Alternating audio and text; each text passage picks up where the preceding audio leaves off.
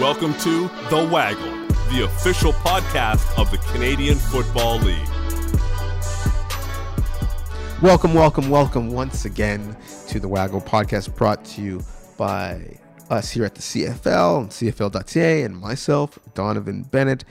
And what we brought to you recently was the CFL draft. The 2021 class has been welcomed to the league by the various teams. It went down Tuesday night, and we recap it with a guy who was there in person welcoming the players in the league and giving you context, analysis, and maybe some predictions on how they would fare in their new roles on new teams or if they would even make it to the league at all That'll be Farhan Lalji, who gives us his great perspective on this edition of The Waggle. So fresh off of his coverage of the draft, he is breaking it down with us, and I love Farhan Lalji because he not only has coached with or against many of these players, but he's tracked them throughout U Sports and NCAA. And in his coverage of the draft, his role has transformed at times from being a reporter to an analyst to a host. So we love that he's bringing all those perspectives here with us on the Waggle. Maybe first things first, uh, what is your, I guess, maybe main takeaway from this draft? Because I had it in my mind as a year where for once, some of those really high end future prospects went early in, in abundance. And I thought some of those players were suppressed and went a little bit later than I thought, given uh, the way of the world. What was your perspective? Yeah, you know, I, watching the this play out, it, it, really is always amusing how it kind of comes full circle on certain players or certain themes in any given year. And this was a totally different draft because of the number of kids that were going back to school, right? All the NCAA guys that had the extra year, all the U Sports high end players that deferred because they wanted to get another year under their belt. So I was like you, and when I talked to GMs a couple of weeks ago, I got the sense that it was going to be a lot of futures early. And look, I, am not surprised at all that Jevon Holland didn't get picked or the Josh Palmer didn't get picked, and I and I'm a little surprised that Benjamin St. Juste did get picked. I thought he might not, given how high he got took. But those other guys that signed uh, undrafted free agent deals, the guys that are going back to the NCAA, I did think they were going to go early. But then I kind of got the sense in the days leading up to the draft that the GMs had kind of turned a little bit. And in the first two rounds, I expected each team to take a future and take a now guy. And I kind of thought in the beginning they would take the future first and the now guy later. And I think the feeling became there were more good futures available. There might not be as many good now guys available, so we better get them earlier, and we can wait until round two to get a few more futures, and that's that's kind of how it turned out for the most part. He mentioned some of the futures. The name that many of these listeners would know would be Chuba Hubbard, who went 43rd overall to Calgary. You said you weren't surprised that Josh Palmer didn't get picked. Given his production in college, and the fourth round pick by the Panthers is not incredibly high, but it's not low. Were you surprised that Chuba got picked?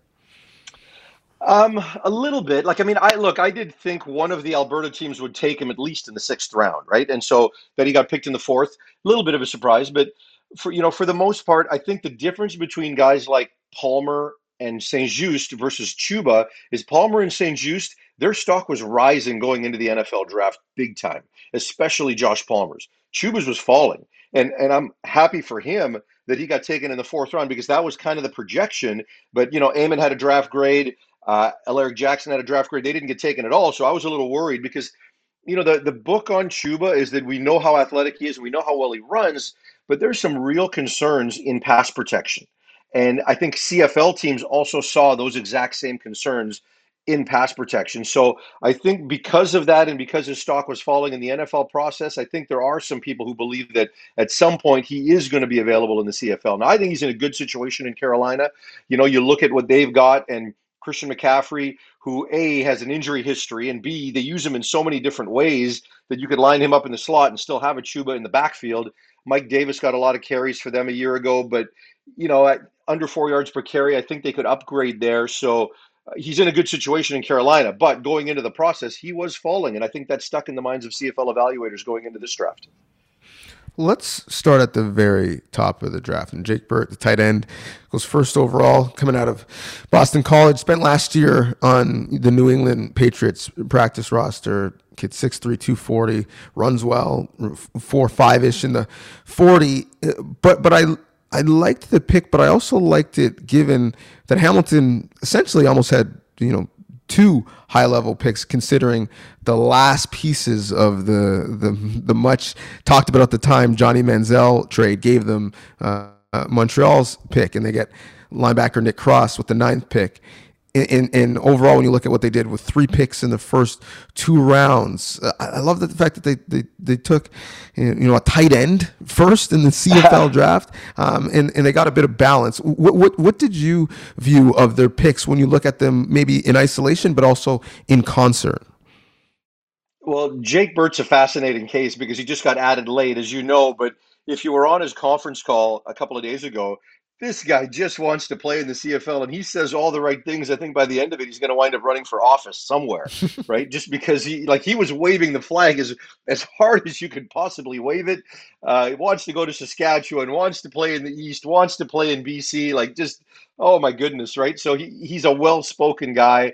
And when I think of his case, I think of Alex Singleton. Obviously, mm-hmm. different positions, but Singleton's a guy that that had some experience in the NFL before he was in the CFL draft and, you know, I, I think having that pro experience, I think, mattered a lot to the Hamilton Ticats. They've been trying to get their receiving situation as far as the Canadians sorted out for a long time.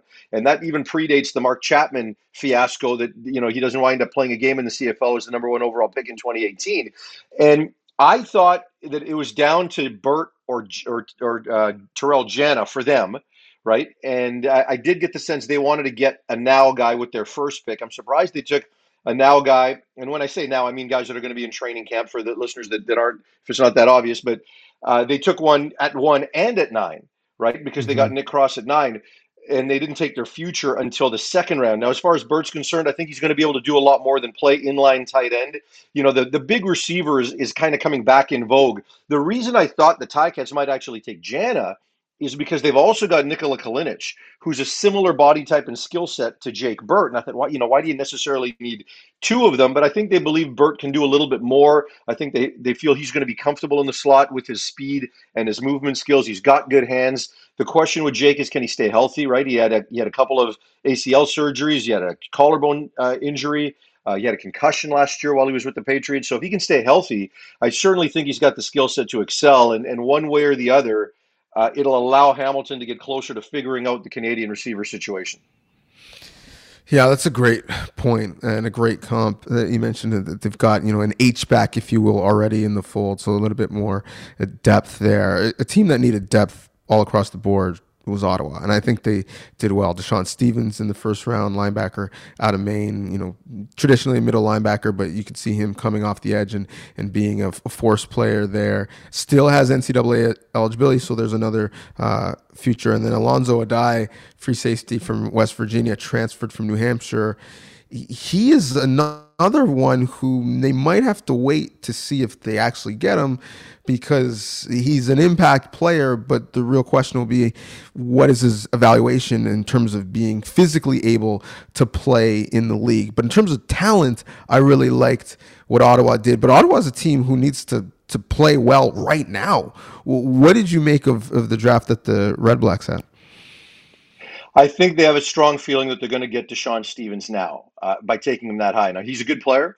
Um, they they're he wants to go back to school. He wants to transfer up and play at the FBS level. He's currently in the FCS level at Maine and has had a really good career there. And he came off uh, Achilles injury as well and played their mini spring season. And he was able to show that he is back up to, to 100% full speed. I think he had 36 tackles in four games, but he has not got the offer he wants yet. And I actually talked to somebody with Maine's program this morning because uh, they were pretty happy about getting some guys taken in this draft. And, you know, they think he might get like a small group of five offer. There might be something at the 11th hour, but in terms of that big power five offer that he's looking for, I don't think that's going to happen. And I think he's made it clear he's not going back to Maine. He will come to the CFL if he doesn't get the, the offer that he wants. And, you know, I, I think it'll happen for him. So this guy, will he start right away?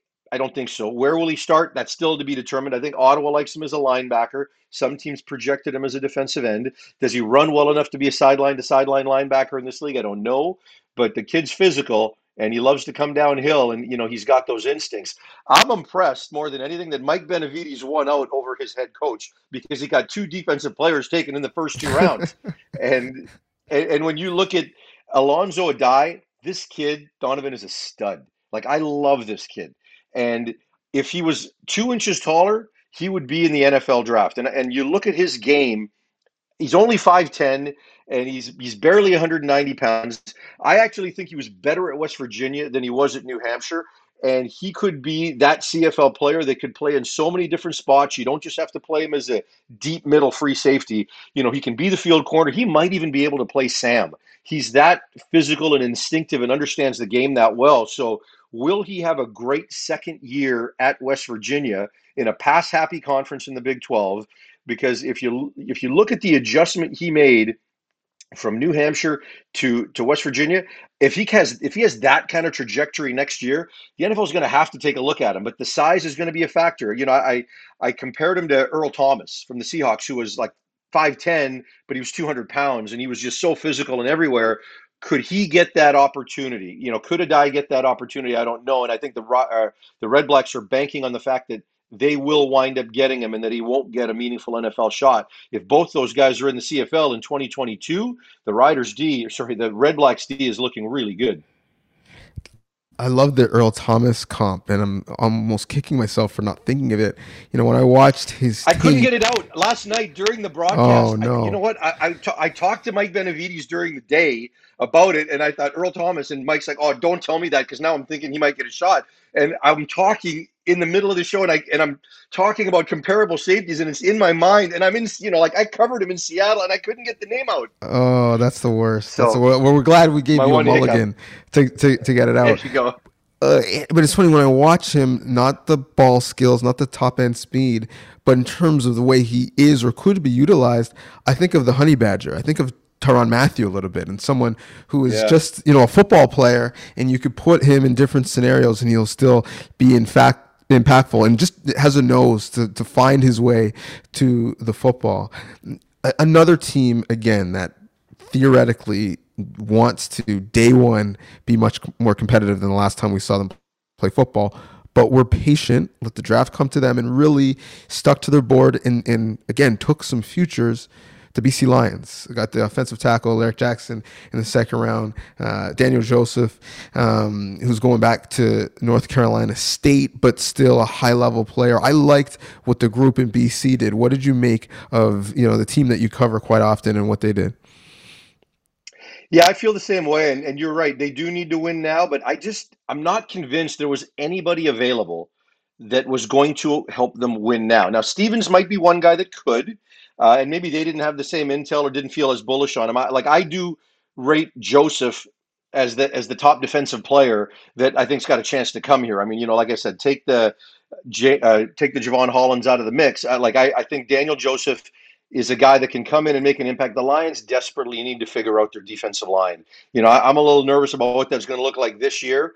But if Daniel Joseph can come, like they haven't had a Canadian impact guy in the D line since Brent Johnson retired and they they've got to fix that. And Joseph is a legitimate player. If if he again same thing, if he jumps, if the if the trajectory he took from Penn State to NC State continues in the final year, some NFL teams are going to be looking at him at 6'3", 250, but he's a little older, right? So they don't want to bring in 25, 26-year-old guys for the first time. So I think that's working against him a little bit. So I think if the Lions can get him in a year, and then Alaric Jackson, you know, clearly the best offensive lineman on the board, and it's bizarre to me that he didn't get drafted. He had a grade that was sitting there in the fifth round, and he doesn't get drafted at all. This guy was a second team All American, an All Big Ten player, started 42 games at left tackle for Kirk Ferentz and an Iowa team that's known for its production of linemen and tight ends. And I don't know if there's a backstory. I haven't figured that out yet, if there's a backstory as to why he didn't get drafted, because, you know, every kid that goes to the Senior Bowl gets drafted. Like it's, it, it just, I I'm trying to wrap my head around it. And I think the Lions have, have swung on both these guys. And if they hit, and they haven't always, but you know, like I, I used the Brett Boyko comparison, you don't want to go through that again where you're waiting until year four and then it never works out when he gets to you. You know, if they can get him by year two, uh, these two picks are going to be home run picks for them. Yeah, I really like him, and I think you know you're right. He is, you know, the most you know, probably talented, uh, naturally offensive lineman uh, in this class. Another lineman I really liked, both personally and and you know now professionally as a as a potential player, is Liam Dobson, the third overall pick. Uh, he started 27 games at guard at Maine, 340 pounds. Kid can dunk a basketball. If if I had to choose one player who I think you know, is going to be an everyday starter close to the beginning of their career, he would be my pick. Am I am I off on my evaluation of him?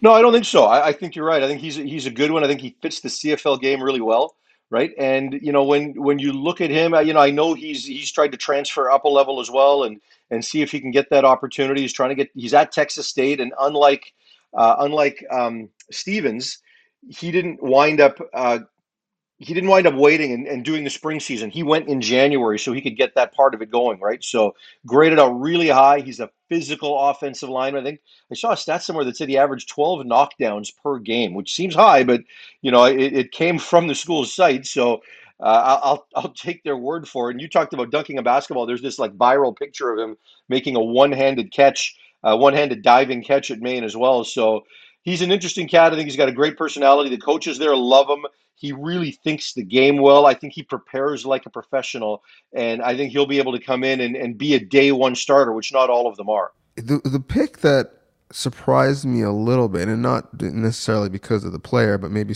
more so because of the position, was Nelson Lokombo at Abbotsford, BC to, BC to the Riders top defensive player in U Sports in 2019, but I didn't necessarily see the position in terms of addressing the secondary being a critical need at that point. What was your read on what, what the Riders did with their first overall pick, second overall? Yeah, I think unlike BC, I think they wanted to get guys in the building to help them right away. And, and you know, there's always that constant pressure in Saskatchewan and they've got two needs. They've got a defensive line and they've got a defensive back because that's where they're tr- going to try to fix their ratio after you lose a guy like Cameron Judge. So right now, Mac Henry potentially replaces Zach Evans, and Zach Evans has been so good there for a while, right? And so there's going to be a bit of a drop off there, you know. But there was not that obvious person who could come in and be a rotational guy right away. Then you look in the secondary, and the other ratio solution is well, you've got Mike Edem at safety, and now you've got um, Elie Bouka that's going to play a field side corner. So they've got that as a possible penciled in situation. So if you do that, now Lokombo could potentially give you some flexibility competing at both spots, right? So he could be right away your third defensive back that could come in and play in either spot. So uh, I think they like what he can do uh, talking to some other defensive coordinators around the league. I mean, and opinions vary on the position he should play. Uh, you know what his level of physicality is. It, it, it kind of depends on who you talk to.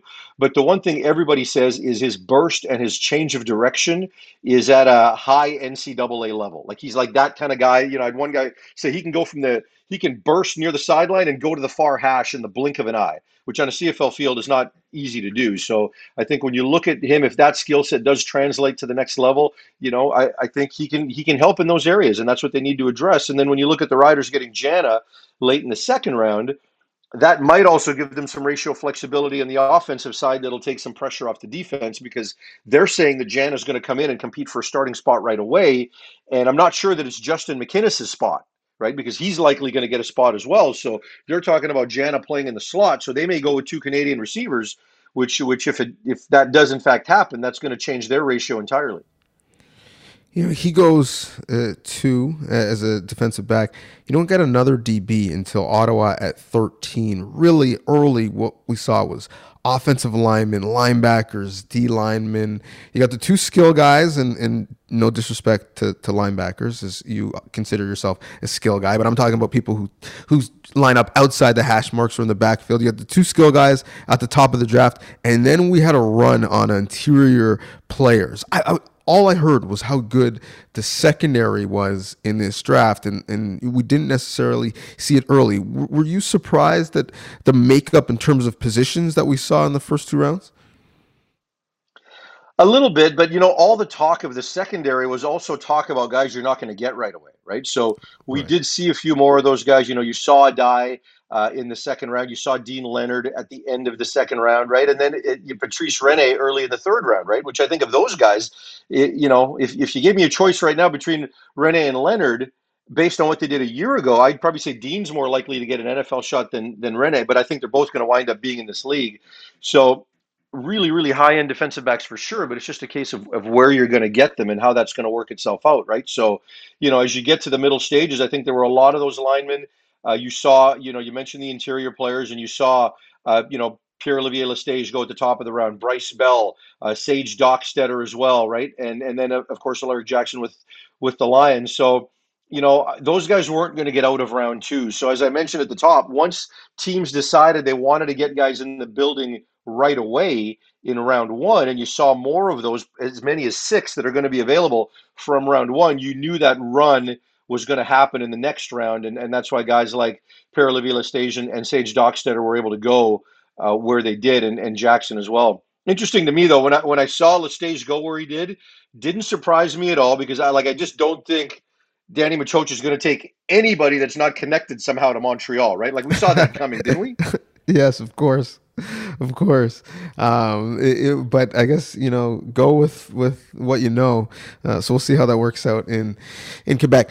So it's interesting. In a, you mentioned uh, Montreal and, and, and Maciocia and you know he's got uh, you know a, a, group in terms of his front office that you know he's adding to and, and they're, they're they're bringing along and I, I really looked at this draft differently in terms of how football ops groups looked at it. Every year, you know, the draft is somewhat of a new animal and you're addressing some of the needs that you've got based on of your self evaluation of your team and maybe things that you you can't or were too expensive to do in free agency or, or losses in free agency.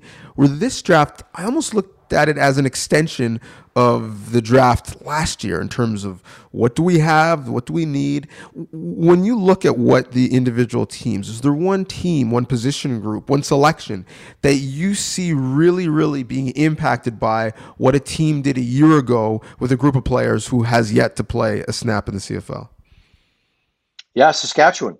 Uh, you know, they got Mattland Riley in the first round. They need to get younger along the offensive line, right? They uh, they wound up adding Evan Johnson to help there, right? So I know that there were some other players that were kind of, you know, potentially tied to them, but they didn't go offensive lineman early at all, right? So they, you know, they take the two skill positions. Who was the third pick? Bruno LaBelle, another big receiver type, right?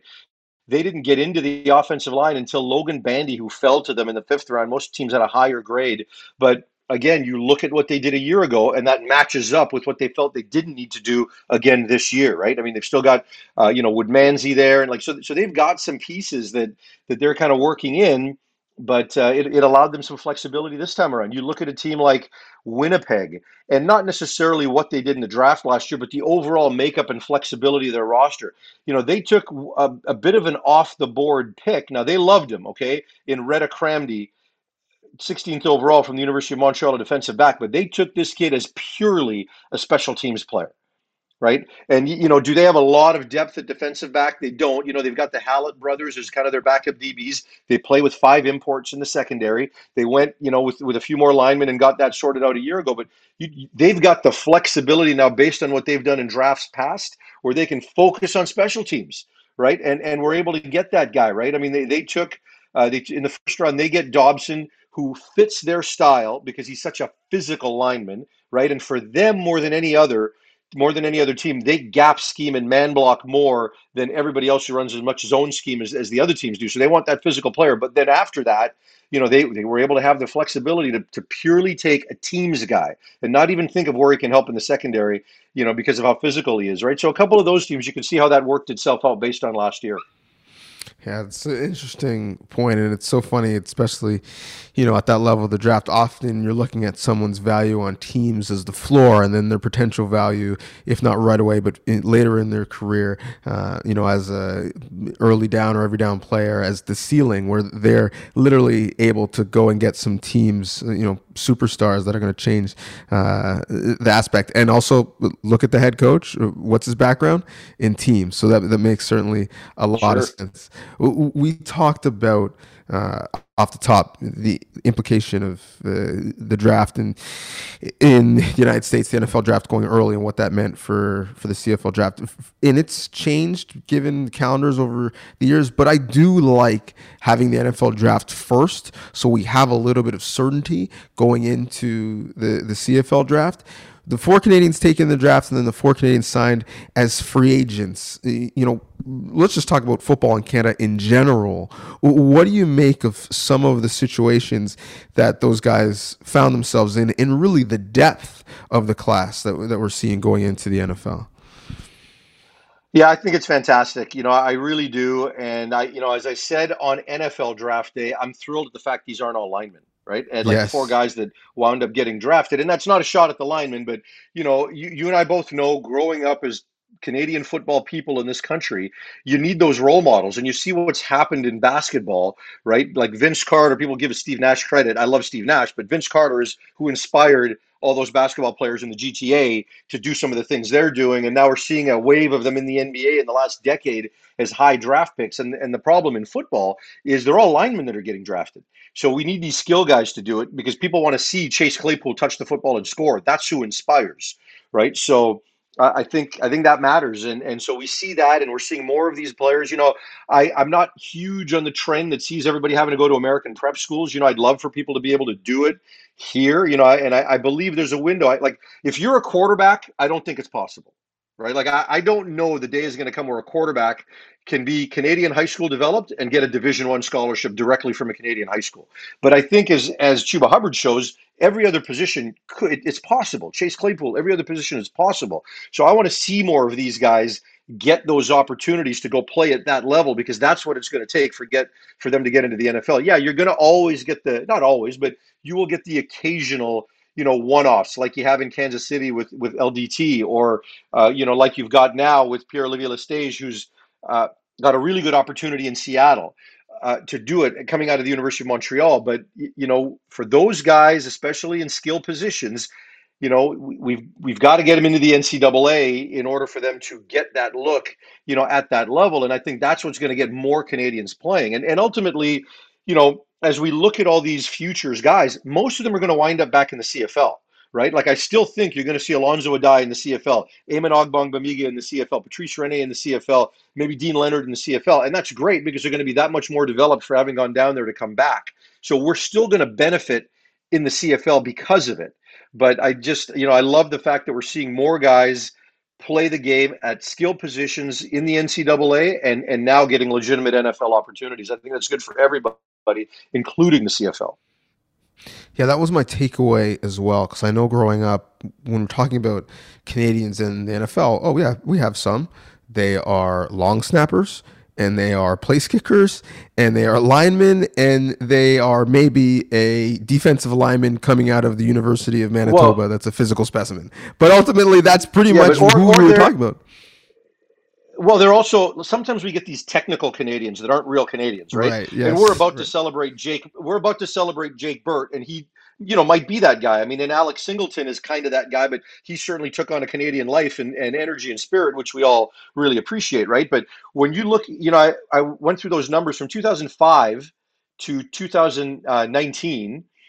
Uh, there was a you know 15 year stretch 19 canadians were taken in the nfl draft four of them were skill players. Everybody else was a D lineman and an O lineman. And of those four skill players, Austin Collie had no interest in Canada when he was, mm. you know, hmm. at that position, you know, on draft day. Uh, T.J. Jones, I covered T.J. Jones at the BCS National Championship game when Notre Dame played Alabama. I was there. I asked T.J. Jones about his Canadian background. He barely knew anything of it. He had no idea about anything in Canada. N'Keal Harry uh, from the, the Patriots, who they drafted in the first round, has no sense of his Canadianism, right? Only Chase did. So, like I, you know, I, I don't like it when we we have all of these guys and we manipulate the rules to increase the talent pool, but they're not necessarily true Canadian. And in some cases, they become Canadian because they realize what a great country it is. But for the most part, they're not really connected to us anyway. So, I, you know, I want to get these guys that that spent the majority of their youth here that get that opportunity, and then when they come back and wave the flag, now they're, they're really part of who we are, right? Right. Yeah. TJ Jones now would, would love to be welcomed as a Canadian. Would, would want to sure. make maybe more money than entry level Canadians would make. Um, but but but certainly would, would love to be wrapped in the flag. The the other thing that that I noticed when we were looking at the crops of these kids is the ones that are truly Canadian, as you mentioned, is where they're coming from because for a long time, the vast majority of them came from Ontario and really came from the GTA. Now we, we've got lots of kids coming from BC, lots of kids coming from Quebec. What has changed um, to make that be the case? Yeah, you know, I, I, think in a lot of parts of the country it's become cyclical, and I think in BC it's been that way. And you know, we had a couple of down years, and now yesterday having five players from BC taken in the first three rounds was great. You know, and I I coached against all those kids; it was fantastic, right? But you know, you are seeing uh, some some really good programs out there. And you know, you mentioned the GTA and specifically that Brampton, Mississauga, Peel region has produced so many good ones. Ottawa has had you know some good development pipeline that's allowed it to some kids to get to the NCAA and and do some good things there. You know, we talked earlier about Danny Maciocia and what he's doing with the Quebec players, and he's smart, right? From a marketing standpoint, getting francophone players in there, people that have a connection to that community, I think it's going to help connect uh, you know people from that area to that franchise because we know how proud Quebecers are. But this isn't tokenism; those are fantastic players, and you know they're they're coming out of a very good CEGEP system. You've got some great programs in the RSEQ, and a number of them are going to the NCAA. So you know it, it's rising across across the country, right? I mean, Canada West is a very very good football conference. So even if it's not just the BC kids, you know you've got you know you've got kids coming out of some big programs in Alberta and uh, and in uh, Manitoba as well Notre Dame High School from Calgary. I tweeted this last night. Three players from Notre Dame High School got selected yesterday. Amen hmm. Ogbongbemiga, Deane Leonard, and uh, Tyler Packer. And I coached against Leonard and Packer when Coach Dave Deluzio in 2016 brought his team to play us, New West. And, and I coached against both those kids. And I looked at Packer and I thought, how are we going to handle that? That's a Division One player. That part of it didn't work out for him, but obviously, you know, he, he wound up being a great collegiate player, being Canada West Rookie of the Year, and, and now getting drafted, right? So, um, you know, a great program, and, and we're all kind of learning about one another, and we're all sharing resources, and you know, all boats are rising, right? So it, it's it's cool to be a part of and and see it happen.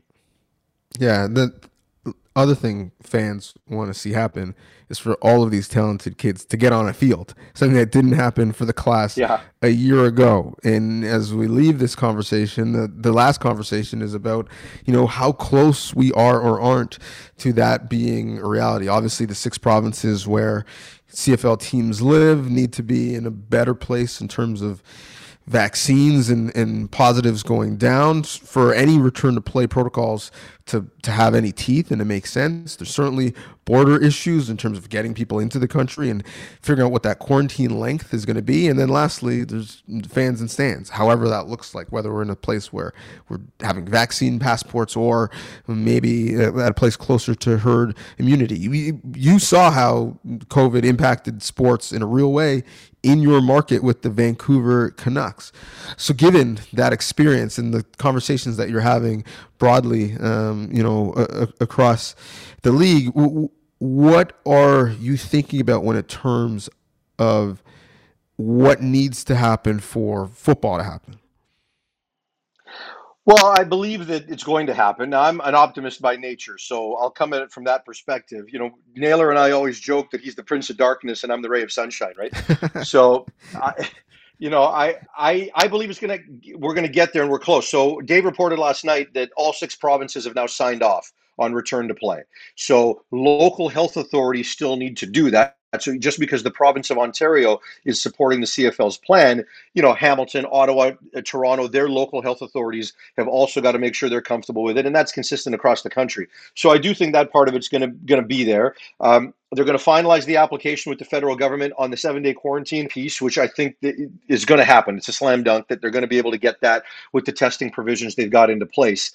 And then fans and stands is is real, and and I think they do believe they're going to be in a position to get there for August the 5th in most parts of the country, not all necessarily, but you know, there's background conversations that have happened, you know, with government in Saskatchewan, in uh, Manitoba, in Alberta, certainly in British Columbia, and I think there's a pretty good feeling. But what the message has been from the provinces, as Dave pointed out yesterday, is ask us as late as possible right? Because we want to have as much data and we want the numbers to trend in the right direction. So, you know, in BC, slowly it's declining. In, in Alberta, it's actually going up a little bit, but vaccination rates across the country are also starting to climb. Supply is not as big of an issue as it was, say, three weeks ago, where we were really behind as a country. You know, and even Americans were laughing at us. Imagine that when it comes to vaccine rollout. So, uh, you know, I think the vaccine part is headed in the right direction. So the first two pieces, return to play in the provinces and the seven day quarantine, I don't think that's an issue any longer. But that last piece is still going to take some time. I think they're going to get there. And I also think there's a, a, real understanding by all the governors, all nine teams, that we must play. And that wasn't necessarily there a year ago. So even if they've got to delay a few weeks and play with no fans, I, I have a strong sense that's going to happen. Well, amen to that. That's music to my ears. Now, the sight that not just myself, but all CFL fans want to see is you again reporting either from the side of a high school field or from a living room in front of a massive flat screen or preferably in a CFL stadium, giving us the great analysis that you gave us today. Thank you so much, Farhan. All right, my man. Thanks for having me. Always a pleasure. Thank you so much to Farhan, who, as you can tell, not only has a great depth of knowledge on all of these players and the situations that they're about to find themselves in, he has a great passion for the game and the development of it in our country. And so I'm so thankful he was willing to share his passion for the game with us, given he really poured a lot of it into TSN's coverage, not just last night, but over the course of the last couple weeks and months. If you want to get some bite sized forms of that passion, that information, give him a follow on Twitter at Farhanlalji TSN. F A R H A N L A L J I T S N is the handle. He's got a lot of good stuff for you, a lot of breaking news, not just if you're a BC Lions fan, not just if you're a CFL fan, if you are a fan of Canadian football in all its forms. Speaking of Canadian football in all its forms, the place you got to go for it CFL.ca. We break down the draft from all angles. If you want to take a look at the draft tracker, maybe you missed a couple picks, you want to see what your team did holistically, we've got that on the website. If you want more context, Marshall Ferguson gives you his five thoughts after the 2021 draft. And there's a bit of a breakdown on the top picks, including Jake Burt, the tight end, who has a unique approach maybe to his new life in the CFL and was a bit of a surprise pick at number one overall. All of that content you can find on our website, cfl.ca. And while you're either on your phone or your computer or your tablet, make sure you're giving us a follow at CFL on IG and on Twitter. You can follow us on Facebook as well. Make sure if you're listening to this podcast, subscribe, rate, share with your friends. And no, don't just share, share with us your thoughts, your information. What would you like us to tackle? Who would you like us to talk to? What do you like?